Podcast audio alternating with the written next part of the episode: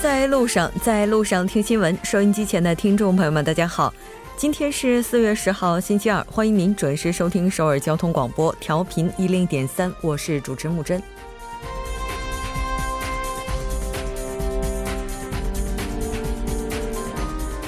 绿树成荫，井然有序，是很多人心目当中高档小区的标配。如果小区内车流涌动、纷扰繁杂，必然会给人一种杂乱无章的印象。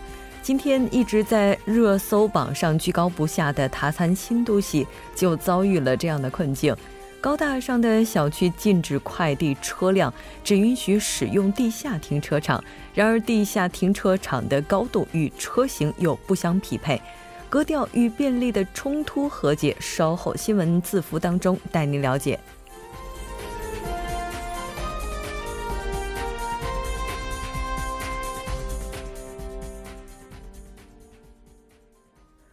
好的，接下来来了解一下今天的要闻新闻。在韩国，青瓦台称，北韩和美国首脑会谈筹备工作顺利进行，南北韩有望在首脑会谈之后重启文化交流活动。半岛之外，今天带您了解失信者日子越来越难过，这些人将被限制招为公务员。特朗普表示，已经与北韩接触，将于五月或者六月初与金正恩会面。新闻放大镜板块依然邀请专家学者放大探讨新闻热点焦点。今天我们要讨论的主题是约会暴力由爱生恨。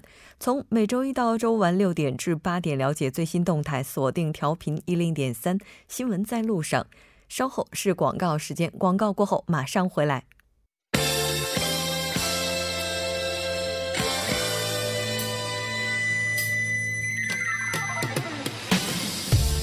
新闻在韩国，带您快速了解当天主要的韩国资讯。接下来马上连线本台特邀记者申海燕。海燕你好，主播好，各位听众好，很高兴和您一起来了解今天韩国方面的主要资讯。我们先来看一下今天的第一条消息。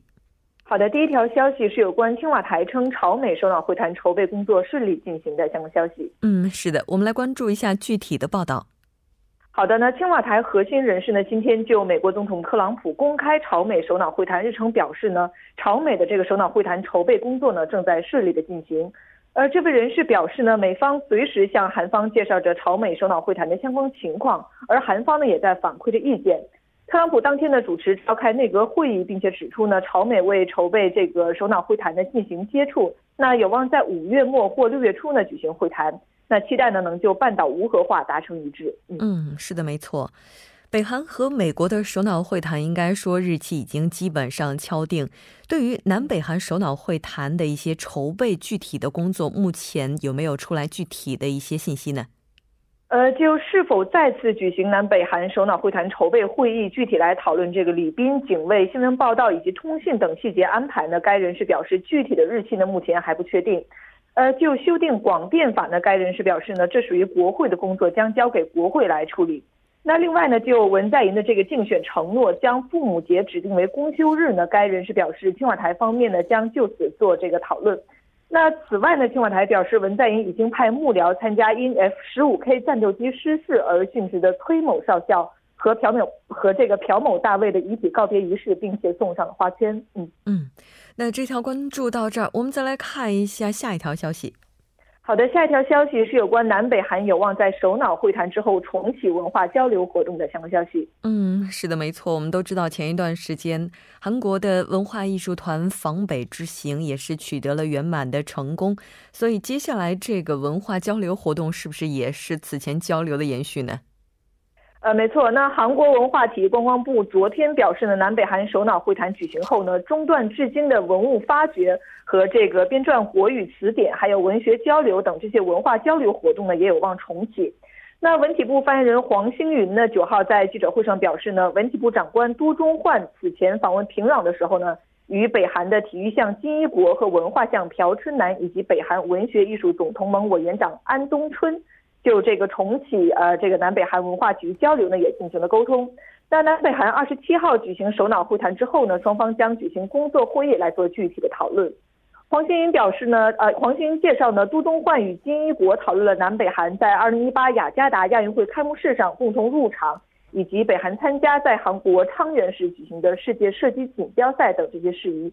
那在这个北韩劳动党中央委员会副委员长金英哲主持的晚宴上呢，都中焕还与朴春南呢就重启南北韩呃共同发掘文物和共同编撰国语词典等项目呢也交换了意见。呃，黄兴这个黄兴云还表示呢，北韩这个文学艺术总同盟委员长在晚宴上提议呢，重启南北韩作家共同创办的文学杂志《统一文学》。那具体的这个文学交流活动呢，有望在南北韩首脑会谈之后得到逐步的推进。主播，嗯，是的。那当然，应该说此前在正式的场合，北韩方并没有回应金正恩关于秋天的这场《秋来了》的演出。应该说，这也是刚才我们提到的这场演出的延续了。这条关注到这儿，我们再来看一下下一条消息。好的，下一条消息是有关上海韩国临时政府第二个政府大楼遗址确认的相关消息。嗯，我们先来了解一下韩国临时政府的第二个政府大楼的情况。好的，那韩国中国上海临时政府呢，今年四月十三号将会迎来成立九十九周年。呃，位于上海霞飞路的大韩民国临时政府大楼的遗址位置呢，首次也得到了确认。呃，一九一九年九月十一号呢，临时政府在霞飞路的政府大楼中呢，曾经召开过议政院会议，颁布了大韩民国临时宪法。呃，除了召开过首次议政院会议的这个金神附路政府大楼外呢，这是韩国临时政府在上海的第二个正式的政府大楼。呃，一九一九年八月到十月呢，临时政府在这座大楼中呢，设立了联络部和交通局，在国内外呢，组织了多场的独立运动。嗯嗯。而且我们也了解到，这次确认的过程是非常波折的。呃，是的，那韩国国史编纂委员会的研究官金光在呢，近日表示，中国呢最近发现了一份置于一九二零年的上海法租界的地图。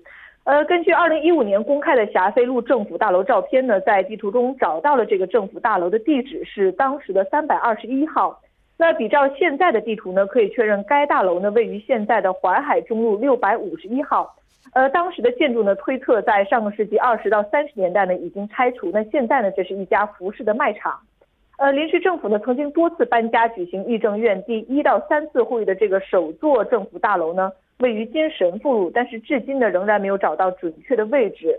呃，韩国临时政府呢是韩半岛在日韩合并之后于一九一九年在中国上海成立的一个流亡政府，那被称为韩国民族独立运动的一个圣殿。嗯嗯。那这条关注到这儿，我们再来看一下下一条消息。好的，下一条消息是有关月收入不足一千一百七十万韩元的三口之家呢，九月份开始可以获得儿童补贴的相关消息。我们也来了解一下这一次补贴的具体金额，并且也来看一下它的选评标准。嗯，好的。那在韩国呢，三口之家的家庭收入加上财产的这个收入认定金额呢，如果说每个月不足一千一百七十万韩元的话。那么从今年九月份开始呢，将可以获得儿童补贴。韩国保健社会这个研究院九号呢分析并发布了领取儿童补贴家庭的一个收入和财产的标准。呃，韩国保健福祉部呢也将于近日对这个标准呢来进行商议和确认。呃，韩国的这个儿童补贴的支付额呢为零至五周岁的儿童呢人均每个月十万韩元。呃，当家庭的这个收入认定金额不足评选标准的时候呢，将会为其提供这个补贴。在这里的呃，这里刚提到的这个收入认定金额呢，指的是月工资等收入评评价的这个金额呢，加上不动产等财产收入的一个总和。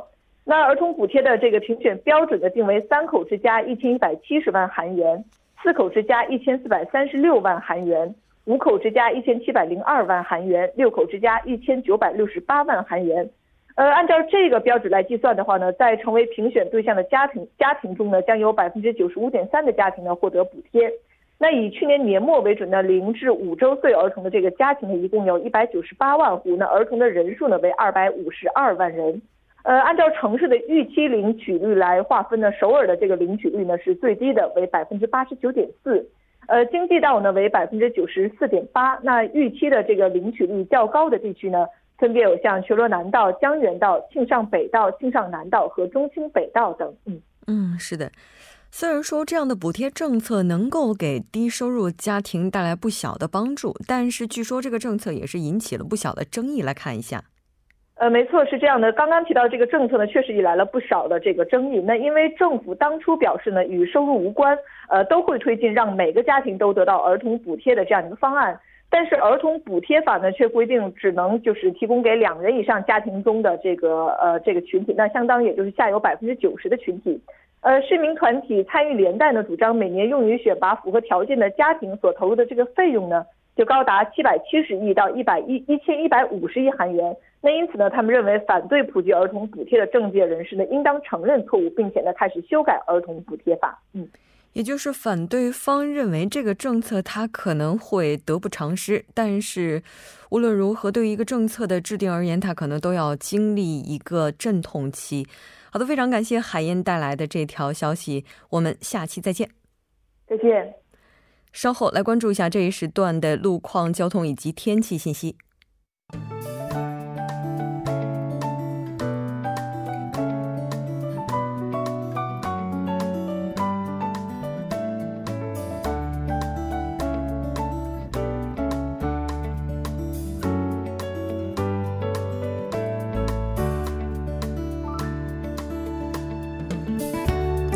大家晚上好，今天是星期二，这里是由楚源为大家带来的道路和天气信息。现在是晚间六点十二分，让我们来关注一下这一时段的路况信息。在内部循环路圣水大桥方面，红济高速入口至红之门隧道的路段，由于晚高峰的关系，道路拥堵。相反方向，在稍过红恩高速入口起点位置的三车道上面，有一辆货车是发生了故障，被迫停在道路中间，无法移动。受此影响，从吉阴高速入口开始拥堵严重。相同方向，红基高速入口至延禧高速入口路段，由于车流增加，出现了交通停滞。下一则路况来自于江边北路九里方面，杨花大桥至西江大桥的一车道上面，有一辆私家车发生了故障，还请后续车辆注意避让。相同方向，盘浦大桥至铜雀大桥。圣水大桥至永东大桥路段，由于受到流量大的影响，出现了拥堵。相反方向，青潭大桥至圣水大桥、东湖大桥至盘浦大桥、汉江大桥至西江大桥的以上路段，压力也是比较集中，出现了车行缓慢。还请各位车主朋友们注意参考以上信息，小心驾驶。好的，让我们来关注一下天气。明天由于受到西北方进入的气压槽影响，今天的强势的西南风被寒冷的西北风穿透，形成积雨层。今天晚间，积雨层将由西北方向东南方向移动，进而对全国造成影响。晚间的降雨将于明天早间截止。明天白天，全国大部分地区天气晴朗。好的，来关注一下首尔市未来二十四小时的天气情况。今天晚间至明天凌晨，局部多云，最低气温九度；明天白天，局部多云，最高气温十七度。好的，以上就是这一时段的道路和天气信息。我们稍后再见。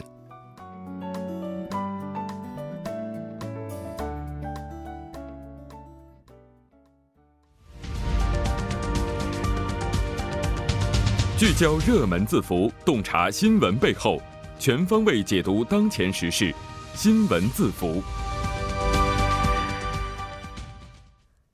好的，欢迎回来，聚焦热门字符，解读新闻背后。接下来马上请出栏目嘉宾一月一月，你好，你好，主播，大家晚上好，非常高兴和您一起来了解今天的新闻字符。嗯，我们在开场的时候就已经预告过了，对，咱们今天的话要谈的是这个塔参新度系。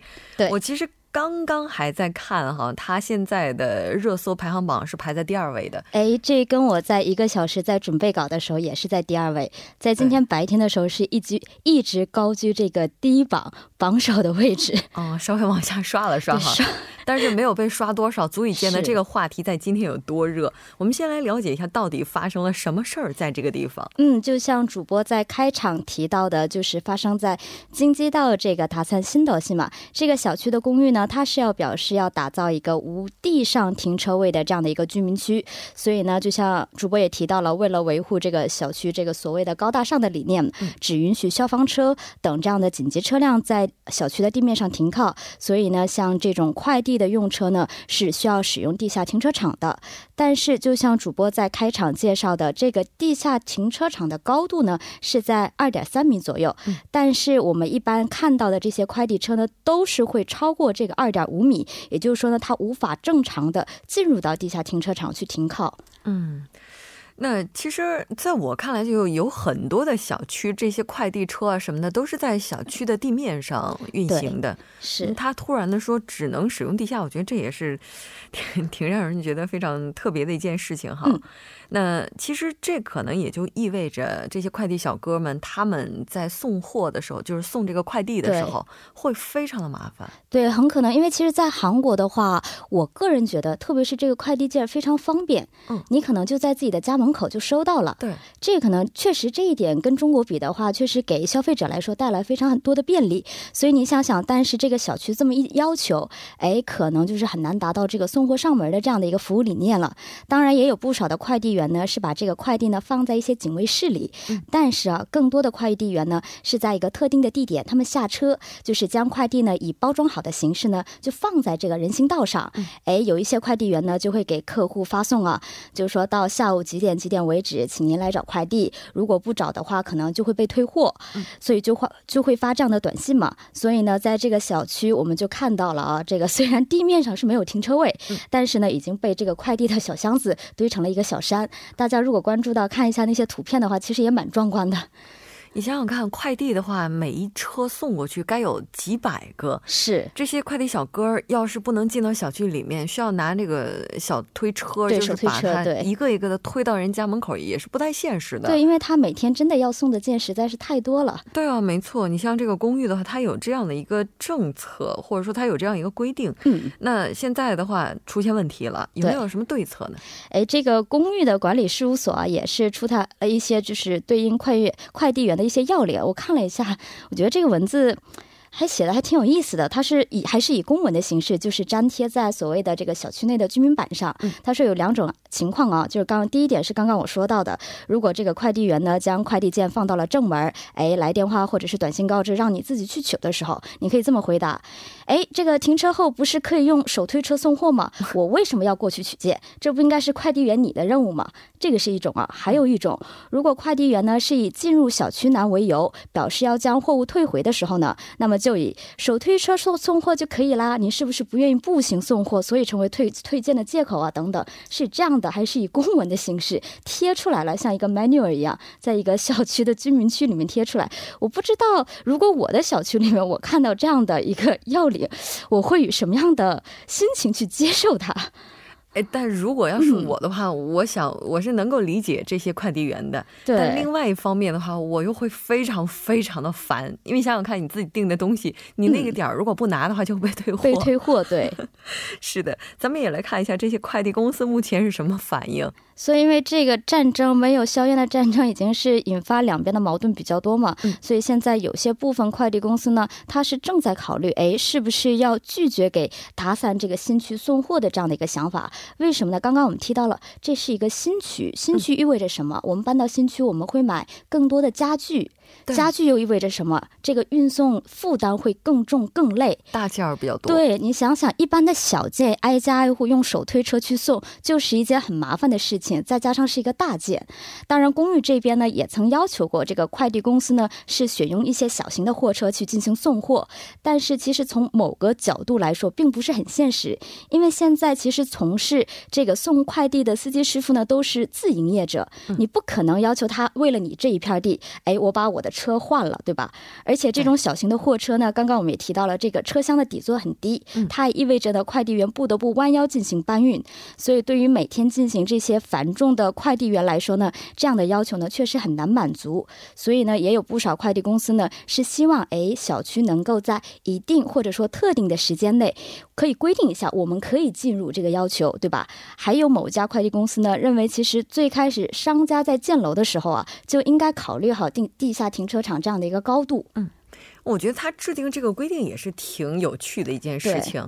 你自己不能够满足相关的一些条件，但又做出了硬性的规定。哎，这接下来的话，嗯不是有那个小区代表啊、居委会啊什么的，就不能出面协调一下吗？是，但是这个所谓的行政当局是这么说的，他说这个是公寓呢和快递公司他们自身应该讨论争议并且解决的这样的一个问题。哎，在这就把线给画上了，表示与我无关。当然，虽然也能通过一些比如说变更这些管理条例呢，减少两端的纷争，但是这个公寓我们刚刚也提到了，它是一个新区，是从去年十二月起开始入住，所以目前来看呢，还没有一些所谓的小区代表啊这样的团体的存在。嗯，我在想，他连快递车都不让进小区内部。嗯，如果要是有居民搬家该怎么办呀？那些大件儿、冰箱啊什么的，难道也得走地下吗？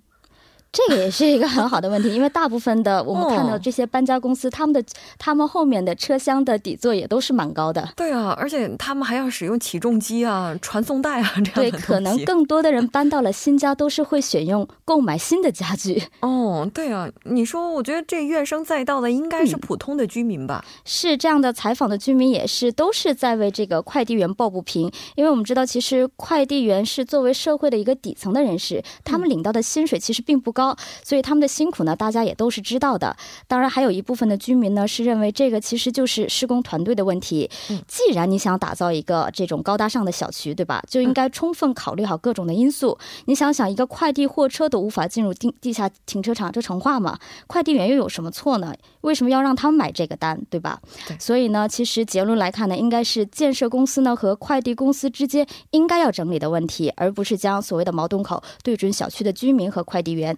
是的，没错，他今天在热搜热搜榜上是居高不下。咱们今天又来讨论一下，也是希望给更多的人一个提醒吧。如果真的遭遇这样的事情，我们到底应该去哪儿寻求解答？哈，对于这些居民来讲，可能接下来确实是需要共同联合一下，跟小区的物业是不是要讨论一下这个问题了。好的，非常感谢音乐带来今天的这期节目，我们下期再见。好的，明天再见。稍后为您带来我们今天的他说。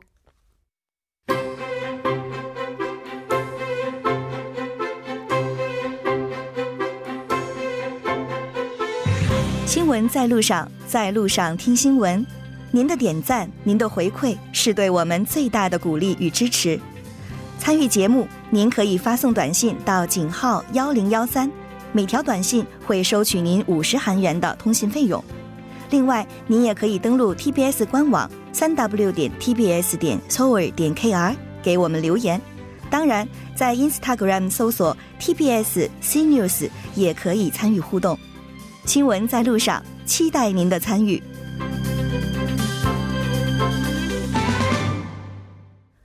好的，欢迎回来听他说。那接下来我们马上和来自首尔迪吉特尔大学的郑明书教授一起来评舆论内外。马上连线郑教授，郑教授你好。主持人你好，听众朋友大家好，我是郑明书，很高兴和您一起来了解今天的他说。我们先来了解一下您为我们带来的语录是什么。今天的语录呢是처음에는소비자들한테외면받을까봐노심초사했는데오히려한우와호주산소고기보다성장세가가파르다中文就是刚开始的时候很担心会受到消费者的冷落，但是比起韩牛、澳洲产牛肉，美国牛肉的成长势头还要好。嗯，那这句话是谁说的呢？这句话呢是大型超市的畜产品采购员说的话。嗯。 其实关于美国牛肉，我觉得在韩国的话，应该是已经有很多年的一个争论了吧？因为最开始，因为韩美之间的一些贸易协定问题，被进口到韩国也是遭到了比较多的一个抵制哈。那我们来看一下，说的最初受到消费者的排斥冷落，这原因到底是什么？这个美国牛肉在二零零一年，美国就是牛肉进口自由化，就是开放以来啊，在韩国进口牛肉。市场占据第一位。那么，但是二零零三年美国爆发疯牛病之后啊，韩国禁止美国牛肉进口。后来，美国政府向韩国政府要求对美国牛肉的解禁。通过韩美协商，二零零八年将未满三十个月的美国牛肉进口到韩国来了。但是，通过一家电台节目报道说，如果吃美国牛肉，也有可能感染疯牛病。这个报道内容播出后啊，很多韩国人就不吃美国牛肉了。甚至当时还有这么一个怪谈，就是说吃了美国牛肉，脑袋会长出大洞，导致死亡。这已经是十年前的事情了。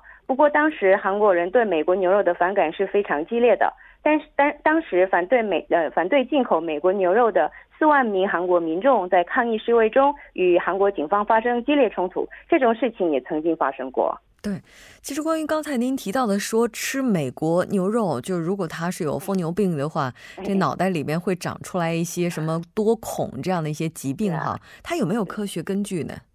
嗯，其实这个怪谈归怪谈吧，这种怪谈其实是大部分都是没有科学根据的。那么后来很多人知道这些怪谈没有科学依据之后啊，情况有所好转。当时疯牛病呢，是因为给牛吃了牛的呃骨肉粉呃肉骨粉，呃所引起的。这个肉骨粉呢，已经在二十年前开始被禁止使用，所以呢，二零零零年之后，疯牛病发病率逐渐下滑。二零一零年以后呢，疯牛病病例发生情况一年只有一到两件。嗯。也就是说，我们之前听到的所谓吃美国牛肉可能会出现的什么各种各样的问题，也是根据情况的不同会出现的。而所谓的脑髓多孔，也只不过是一个科学怪谈了。刚才你也提到说，美国牛肉它比韩牛或者是澳洲牛肉增长势头更为强劲。我们也来看一下市场表现。呃，因为当时韩国人对美国牛肉是大大不信，所以美国牛肉一直受到消费者的排斥。不过后来韩国消费者对美国牛肉的不安和不信解除之后啊，二零一二年开始在这个大型超市销售的美国牛肉，它的销售量目前超出澳洲产牛肉。那么韩国贸易协会的统计资料显示。去年全体进口牛肉当中，美国牛肉占全体的百分之五十点七，这是二零零三年以来首次突破百分之五十的大关。嗯，是的。哎，美国牛肉的话，之所以市场行情这么好，原因到底是什么呢？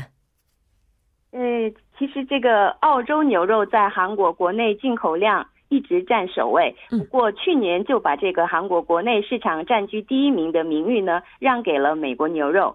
比起澳洲牛肉，美国牛肉更受消费者的青睐的原因是这样的：像澳洲和新西兰的牛，它们都是吃草长大的，但是美国牛和韩国一样，吃这个含有玉米之类的谷物的饲料。那么有关人士表示，澳洲牛肉它的脂肪成分比较低，美国牛肉吃起来这个口感比较像韩牛汉努那样子。也许是这个原因，美国牛肉受到韩国消费者的青睐吧。嗯，就是从口感方面而言，它可能更能够满足吃货们对牛肉的一种期待。价格方面会不会也有一定的影响呢？应该有。嗯，是的，没错。价格价格也是比韩牛便宜嘛，所以应该有有多多少少有影响吧。嗯，是的，没错。其实我们偶尔去超市里面看到这些牛肉销售区，哈，韩国产。美国产、澳洲产的牛肉，大家可能也会有一些犹豫，到底应该怎么买。当然，刚才您提到的价格可能是一个原因，再包括从口感上的话，可能也是美国牛肉它胜了澳洲牛肉的一个原因吧。但是不管怎么样，食品安全依然是我们不能够放松的。非常感谢郑教授带来今天的这一期连线，我们下期再见。谢谢，下期见。那到这里，我们今天的第一部节目就是这些了。稍后第二部节目当中再见。